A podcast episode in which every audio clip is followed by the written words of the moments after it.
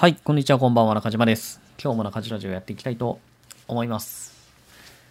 皆様、いかがお過ごしでしょうか？まあ今日ね、月曜日ですよ。昨日日曜日で、まあ月曜日って言ってもね、日付変わったところで、午前1時22分なんですけど、なんだろう、めちゃくちゃ今日はいっぱい動画撮ってます。あの、YouTube でね、一般公開する用の動画とかではないんですけど、動画5、6本撮って、まあこの後できれば2本ぐらい撮って、あとね、生配信も1時間ぐらいかな、1時間ちょっとぐらい生配信もね、あの限定でやっていたので、今日はめちゃくちゃカメラに向かって喋る時間が長いですね。まあとはいえ、まあ仕事なんですけどね、これ全部。仕事なんだけど、でも、あんまり仕事してる感覚はね、良くも悪くもなくて、まあ、これがなんかメインの仕事っていう感じでもないので、別のことをやってることが多いので、うーん、なんか不思議な、あれですね、不思議な一日でした。不思議な一日でしたって。いや、ほんとね、仕事なんですよ。仕事なんですけど、じゃあ、この喋ってるのが、うーん、仕事かって言われると、まあ別にね、喋ってるだけなんで、好き、好き勝手というか楽しくね。別に全然辛くもないけど、まあでも他の人に見せる用のものではあるので、まあ一応仕事か、みたいな。そんな感じで、ぐだぐだ今日のラジオも始めていきたいと思います。ただ、中身の方はね、ちゃんとしたテーマを話そうと思うので、ぜひお楽しみにしてください。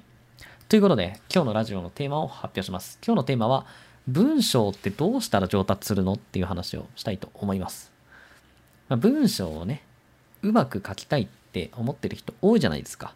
僕よく言うんですけど、文章上手になるって人生の幸福度めちゃくちゃ上がると思うんですよ。まあそれこそね、仕事とか、まあブログとかアフィリエイトとかは当然のこととして、その関係ない仕事とか、あと日常生活でも文章うまいっていうのはもうね、有利でしかないんですよ。文章うまくてマイナスになることってまずなくて、文章下手で損することはもう数えきれないぐらいある。だから文章上手くなるっていうのは本当にあの人生において重要なことなので、僕は人生においてのこのスキルね、何を身につけるといいかって、やっぱり僕はね、ライティングとか文章力身につけるべきだって主張をしています。まあそれはね、今も変わりません。ただ文章上手くなるってめちゃくちゃ難しいんですよ。まあこれはね、聞いてる人もわかると思うんですけど、じゃあ文章上手くなろうと思ったって何していいかわからない。で、文章をね、たくさん書いたところで、じゃあ自分が上手くなってる実感がないっていう人多いと思うんですよ。だから、まあそんな人に向かってね、じゃあどうやって文章を上達させていけばいいのっていう話を今日はしていきます。で、まず最初にね、じゃあ僕がなんでこの話をできるかっていうと、僕15年前からブログとかアフィリエイトをやっています。で、まあブログとかアフリエイトやってるんですけど、それでね、あの、まあ稼ぐ前というか、まあそれとね、同じぐらいの時からライターの仕事もやってるんですよ、実は。で、ライターの仕事って、ブログとかアフリエイトはね、自分でブログ作って記事を書いて、こうお金をもらう仕事なんですけど、ライターの仕事は当然ね、どこかからの仕事を受けて、お金をもらって文章を書く仕事なんで、こう文章でね、お金をもらい出してから、なんだかんだで13年とかぐらい経つんですよ。うん、だから20歳ぐらいからそんなことをやっています。はい。で、まあ今でもね、当然文章も自分でも書くし、まあ文章の書き方をね、教える側のポジションに今は回ってるんですよ。まあ YouTube とかでもね、たくさん文章の書き方っていうのを公開してるんですけど、なので一応ね、僕は、まあそこそこに人よりも文章を書ける方なんじゃないかなと思っています。で、じゃあね、そんな僕が教える文章の上達方法ですね。まあここから本当にメインの本題になるんですけど、上達方法をね、いくつか、うん、教えるので、ぜひ参考にしてください。で、まず、そもそもね、文章上手くなりたい人に、これやっとけっていうことがあるんですよ。もう絶対これやれば間違いないっていうのがあって、何かっていうと、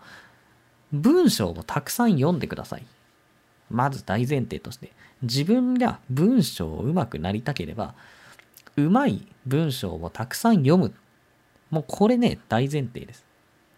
あの、読書嫌いな人多いじゃないですか。これを聞いてる人の中にも、読書嫌い、読書ね、嫌いな人めちゃくちゃいると思うんですよ。で、今ね、読書離れっていうのがすごい言われてて、これ若い子たちだけじゃなくて、全年代で読書離れ加速してるんですよ。まあ考えてもらうと当たり前ですよね。こうやってね、スマホあって、スマホで何でも知れる時代ですよ。このスマホで何でも知れるのにわざわざ本読む必要ないじゃんっていう人いっぱいいると思うんですよ。これ確かにその通りなんですよ。スマホとかインターネットなかった時代は本読まないとね、何も手に入らなかったけど、あの、スマホとかね、インターネットあるんで、もう自分の知りたいことだけ効率よく勉強できるようになってるんですよ。だから別に本読む必要性自体がなくなってるんですよ。その知識を身につけるという観点においてね。はい。で、まあ、この含みのあるも言い方をしたのは、でも文章を上手に書こうと思ったら、やっぱりね、本読むべきなんですよ。あの、これなんでかっていうとね、ネットで何でも知れるの。自分の知りたいことって何でも知れるでしょ。でも、その文章っていうのは、うまい文章かって言ったらそんなことないんですよ。なぜかってプロが書いた文章じゃないから、ネットの文章は。例えば何か知りたいことあるじゃないですか。例えばね、おすすめのメンズコスメが欲しいという時にですね、おすすめメンズコスメとか調べて、ね、あの、文章を読むけど、別にそれはプロの人が書いた文章ではなくて、あくまで、まあ、ブロガーさんとかね、そういう人が書いたものです。で、ネットニュースとかでも同じですよ。ネットニュース書いてる人って言っても、まあ、その人をプロと呼べばプロなんですけど、文章上手い人が書いてるかって言ったら、全然文章上手くない人が書いてるケースもあるんですよ。で、ネットニュース読んでても、別にね、そんなに文章量読まないじゃないですか。自分の必要なところとか興味あるところだけパーって読んで、それで終わりと。で、それを繰り返していても文章上手くならないんです。もっとやっぱり純粋に文章に触れる時間とか、まあ、上手な文章に触れる時間ですね、を増やしていかないといけないので、だから僕は本を読むこともお勧めします。本なんていうのは、まあ、うまいですよ、みんなやっぱり文章。当たり前なんですけどね。その、ちゃんとね、出版社とかを通してるんで、紙の本出そうと思えば、まあ、Kindle でもいいんですけど、そうすると編集者の手とかがすごい入って、ね、編集とか構成されて、ちゃんとしたものができるんで、まあネットの文章より格段にレベル高いですよ。だからそういうものを読むだけで純粋に文章力上がります。これは絶対に上がる。もう本めちゃくちゃ読んでるのに文章めちゃくちゃ下手なんていう人僕は出会ったことない。だって意味がわからないもん。そんなわけない。文章めっちゃ、あの本めっちゃ読んでたら絶対その、なんだろう、書き方とか言い回しとか語彙力とかが身につくんで、だから絶対文章力鍛えられて、ある程度のレベルまでは文章力上がります。それだけで。で、文章をね、そうやって読んでいくときに、あの、まあ、こうやって思ってほしいっていうのは、こんな風に書けばいいんだとか、こんな書き方できるんだ、みたいなのも、あの、思えるといいなと思います。もちろんね、普通に、例えば小説でもいいんですよ。小説でもいいし、ビジネス書でもいいんですけど、そういうのを読んでいるだけでも純粋に文章上手くなるんですけど、やっぱり重要なことは自分がそういうね、上手な文章を書けるようになるっていうところが重要なので、そのためにはやっぱり、あ、こんな風に書けばいいんだとか、あ、こういう言い方もできるんだな、みたいな感想を持てる方が、やっぱり自分がね、実践するときも、あの、実際に使える技術としてね、あの文章力身につくので、そういう感想を持てるように読めると、なおいいんじゃないかなと思います。まあ、ただね、そんなこと考えてたら本読む気なくなるわとかっていうんだったら別に考えなくていいです。とにかく本を読めばいいです。たくさん上手な本を読んでください。もう小説でもビジネス書でも本当何でもいいです。まあどっちかとおすすめはね、でも小説読むのとビジネス書がおすすめです。ビジネス書は単純にあの自分の仕事とかに興味あることを読めるんで、こう仕事とかね、で使える知識が手に入る。まあ、それプラスね、文章力もつく。で、おすすめです。で、小説は小説でおすすめなんですよ。まあ、仕事でね、直接使えるような知識が身につくわけじゃないんですけど、まあ、純粋に面白いですよ、小説。面白い小説は、普通に面白いから、なんだろう。まあ、苦労なく読める。そのエンターテインメントとか、面白いなと思って読めるのと、あとね、まあ、重要なことは、小説読んでると、想像力鍛えられるんですよ。で、文章を書く上で想像力もうめちゃくちゃ大事です。もうめっちゃくちゃ大事。本当に。もう本当に大事で、想像力足りない人は文章下手なんですよ。で、想像力ある人は文章うまいです。なんでかっていうと、文章っていうのはそもそもね、誰かに何かを伝えたくて書くわけじゃないですか。だから、誰かにっていうのを明確に想像できる人っていうのは文章うまいんですよ。ここが明確に想像できてるのにめちゃくちゃな文章を書くなんていうのはありえないんですよ。なんでかっていうと、こんな書き方したらその人には伝わらないだろうなっていうのがわかるから。まあ、このね、話は、ちょっとまた別の回にやろうかなと思います。あの、すごい大事な話なんですけど、長くなってしまうので、あの、文章力上達っていうところから外れてしまうので、別の回でやるので、ぜひお楽しみにしてください。で、まあ、文章上手くなりたかったら、とりあえず本を読めっていうことですね。で、まあ、これ一つ目なんですけど、で、これはあくまで、今まだ文章書いてないんですよ。本読んでるだけなんで。で、当然自分で文章を書く回数とか、あの、文章を書く量っていうのは必要になります。で、この時によくある間違いね。よくある間違い、やってしまいがちなことは、文章をとにかく書き続けようとする人いるんですよ。まあ、ブログとかで言えばね、毎日更新をとにかく続けるとかですよ。あの、大事なんですよ。作業量とか文章量大事なんで、それはそれでいいんですけど、いくら量をこなしたところで質が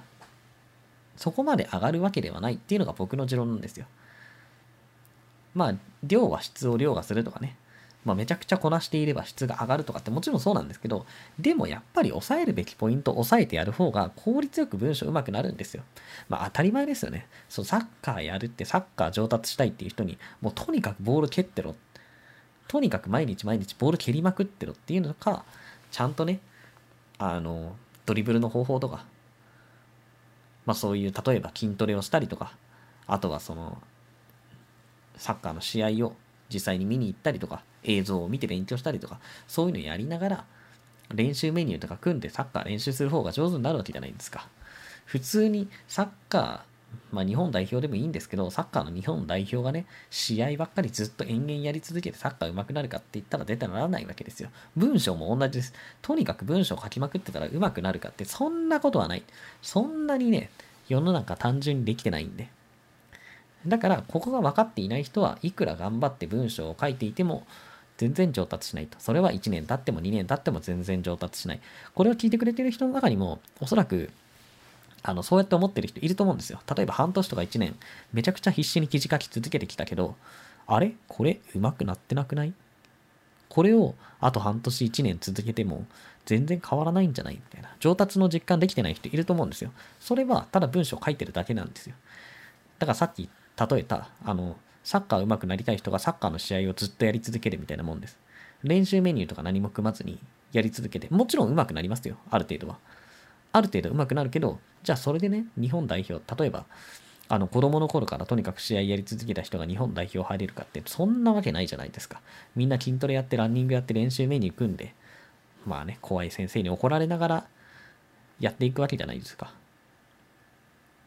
だから、あの、とにかく量をこなせばいいっていうのは間違ってると。じゃあどうしたらいいのっていうのをこれから話します。あの、どうしたらいいのっていうと、もう一番確実な方法ですね。これをするといいっていうのが、もう僕の中には明確に結論としてあります。それは他人の目に触れる回数を増やすっていうことです。文章を書くでしょでも大体の人はね、その文章が別に誰かの目に触れる機会っていうのはないんですよ。これはブログでも同じです。ブログでも同じ。ブログでね、例えば記事を公開すると、もちろんね、まあ、多い少ないは別としてユーザー見に来てくれるんですけど、これじゃあね、文章うまくならないんですよ。なんでかっていうと、別に、じゃあね、じゃあブログで記事を公開しました。ユーザー見に来てくれました。だからって言って、別に、緊張感ないくないですか？まあ、ネット上に記事を公開するっていうので緊張する人いるかもしれないですけど、僕は別に何もないんですよ。別に誤字脱字があろうが、ね。別に何か怒られるわけでも何でもないし、ね、自分が、あの、なんていうんですか、別に何かあっても命取られるわけじゃない、マイナスになることって何もないじゃないですか。だからダメなんですよ。あの、重要なことはね、やっぱり緊張感持って文章を書くっていうのがすごく重要なんですよ。だから、人の目に触れる回数を増やすっていうのは、この文章は自分がもう120%の力で書きました。っていう状態で誰かに見てもらう状況を作るっていうのが重要です。例えばね、Twitter とかはいいですよ。Twitter とかはいい。僕、最近はやんないんですけど、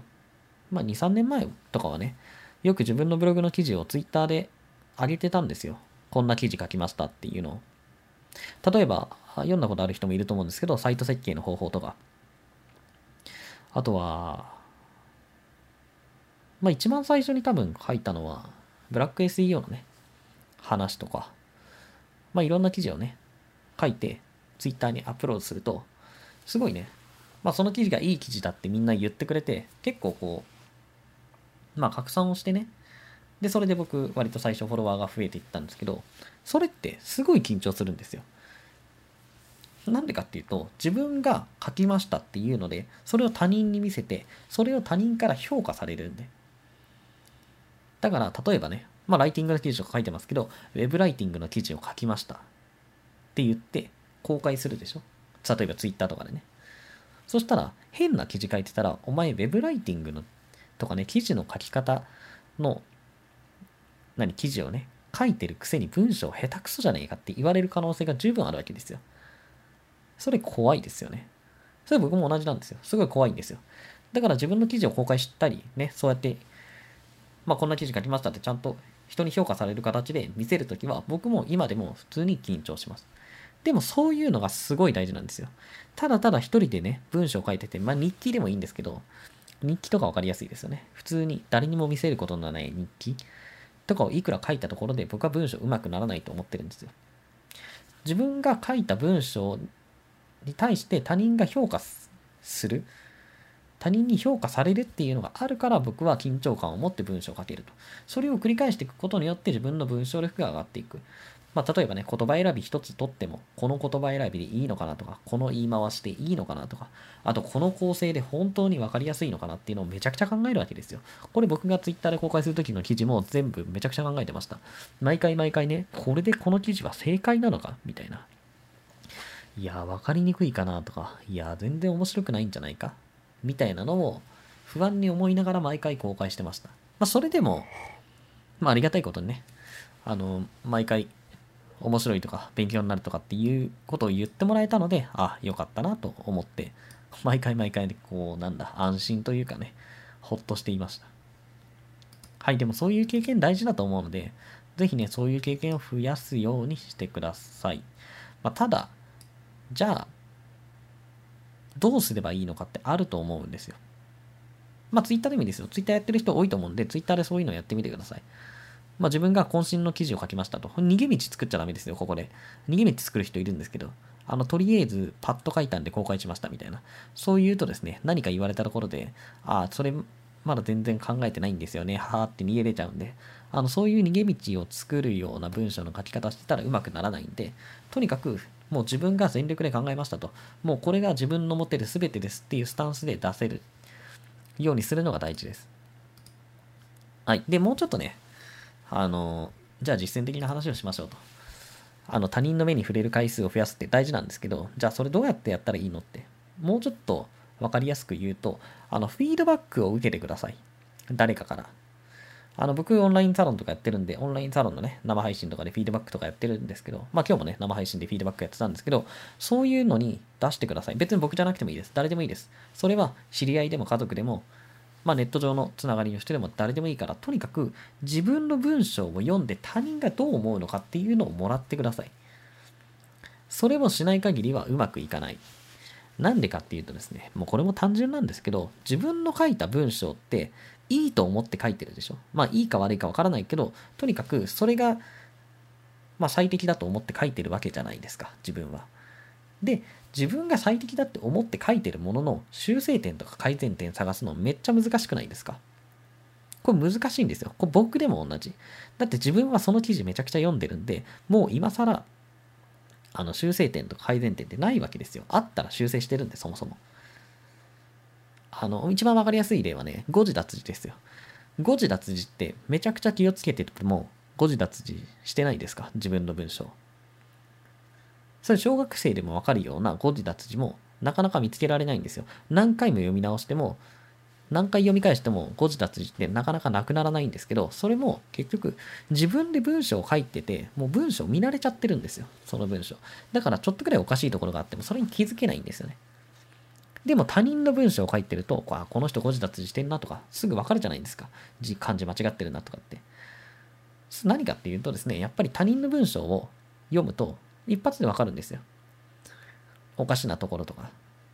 自分が書いてる文章は気づけないけど、やっぱり他人の文章とかってすぐ気づける。これは誰でも同じなんですよ。だから、あの知り合いね、別にその文章を書いたことないような人でもいいです。親でもいいし、まあ旦那さんとかね、奥さんとか、知り合いね、友達でもいいし、まあ Twitter の仲間でも何でもいい、誰でもいいんで、全然ブログとかアフィリエイトとか文章を書くのがうまくないような人でもいいです。そういう人に読んでもらってフィードバックをもらう。そういう人の意見ってね、ある意味、なんだろう、真理なんですよ。何かっていうと、結局、あの、自分のね、じゃあ書いた文章を読むのは、文章が上手い人じゃなくて、普通の、だ文章と書いたことない人ですよ。そういう人が読むんで。だから自分がね、ブログの記事とかを書いたときに、それを読むのは全然ライターとかやったことない人ですよ。だから、あの、自分のね、知り合いの文章を書いたことない人が、記事をパッと見たときに、あの、もうすでに、パッと見ただけで読む気がしないとかって感想もあり得るわけですよ。それは多分その通りなんですよ。あの、読み進めたくなるようなものが何もないから読みたくない。で、じゃあユーザーに思われてたらどうかってことですよ。じゃあそんな文章を書いてていいのかって言ったらダメなんですよ。なんとかして文章を読んでもらわないとダメなんで、じゃあどうしたらそれを読み進めたくなるようになるんだろうというところに、まあ、こう着眼点がいくわけですね。はい。なので、フィードバック受けるっていうのはすごく重要なので、まあ、Twitter とかね、ほんと何でもいいんで、あの、フィードバック受けれるような環境をね、見つけてください。まあ、僕がやってるオンラインサロンね、ABC オンラインとか、あとレベル9とかね、そういうところではフィードバックを受けられるようなところがあるので、まあ、そういうところで受けてもらっても良いです。とにかく自分で記事を書き続ける。自分一人で記事を書き続けるっていうのは本当にめちゃくちゃ効率が悪いと思ってください。で、フィードバックを受けたりするのはめちゃくちゃ効率いいです。だから、あの、僕がおすすめするのは、まとめると、とにかく上手な文章をたくさん読みましょう。小説とかビジネス書がおすすめですけど、そういう本をたくさん読む。で、まずは上手な文章がどんなものかっていうのを、まあ、知るっていうことですね。まあそれは頭でわかるっていうよりも感覚的に理解するっていう方が正しいんですけど。で、そしたら文章を実際書きます。自分で文章を書く。で、自分で文章を書いたらこれを誰かに見せる。フィードバックを受ける。で、これをずっと繰り返すってことです。まあこれね、PDCA とかって言うんですけど、まあプラン、ドゥ、チェック、アクションで役で、まあ PDCA っていうのをこう回してね、物事をどんどん改善させるっていうプロセスなんですけど、これをやることで文章を上手くなっていきます。まあ文章をね、上手くなりたいって思ってる人いっぱいいると思うんですよ、本当に。まあ最初にも言ったんですけど、文章上手くなるっていうのは僕本当に人生の幸福度上がると思ってるんで。だから文章上手くなるっていうのは、あの、絶対におすすめなんですけど、そのためにじゃあみんなが何やってるかっていうと、ほとんどの人はひたすら文章を書き続けようとするんです。ひたすら文章を書き続ければ上手くなるだろうと。もうそんなことないです。ほんとそんなことない。だって上手くなってないでしょ。まあこんなん言うと失礼ですけど、ほとんどの人はそうやってね、やったところで全然上手くなってないんですよ。1年経っても2年経っても、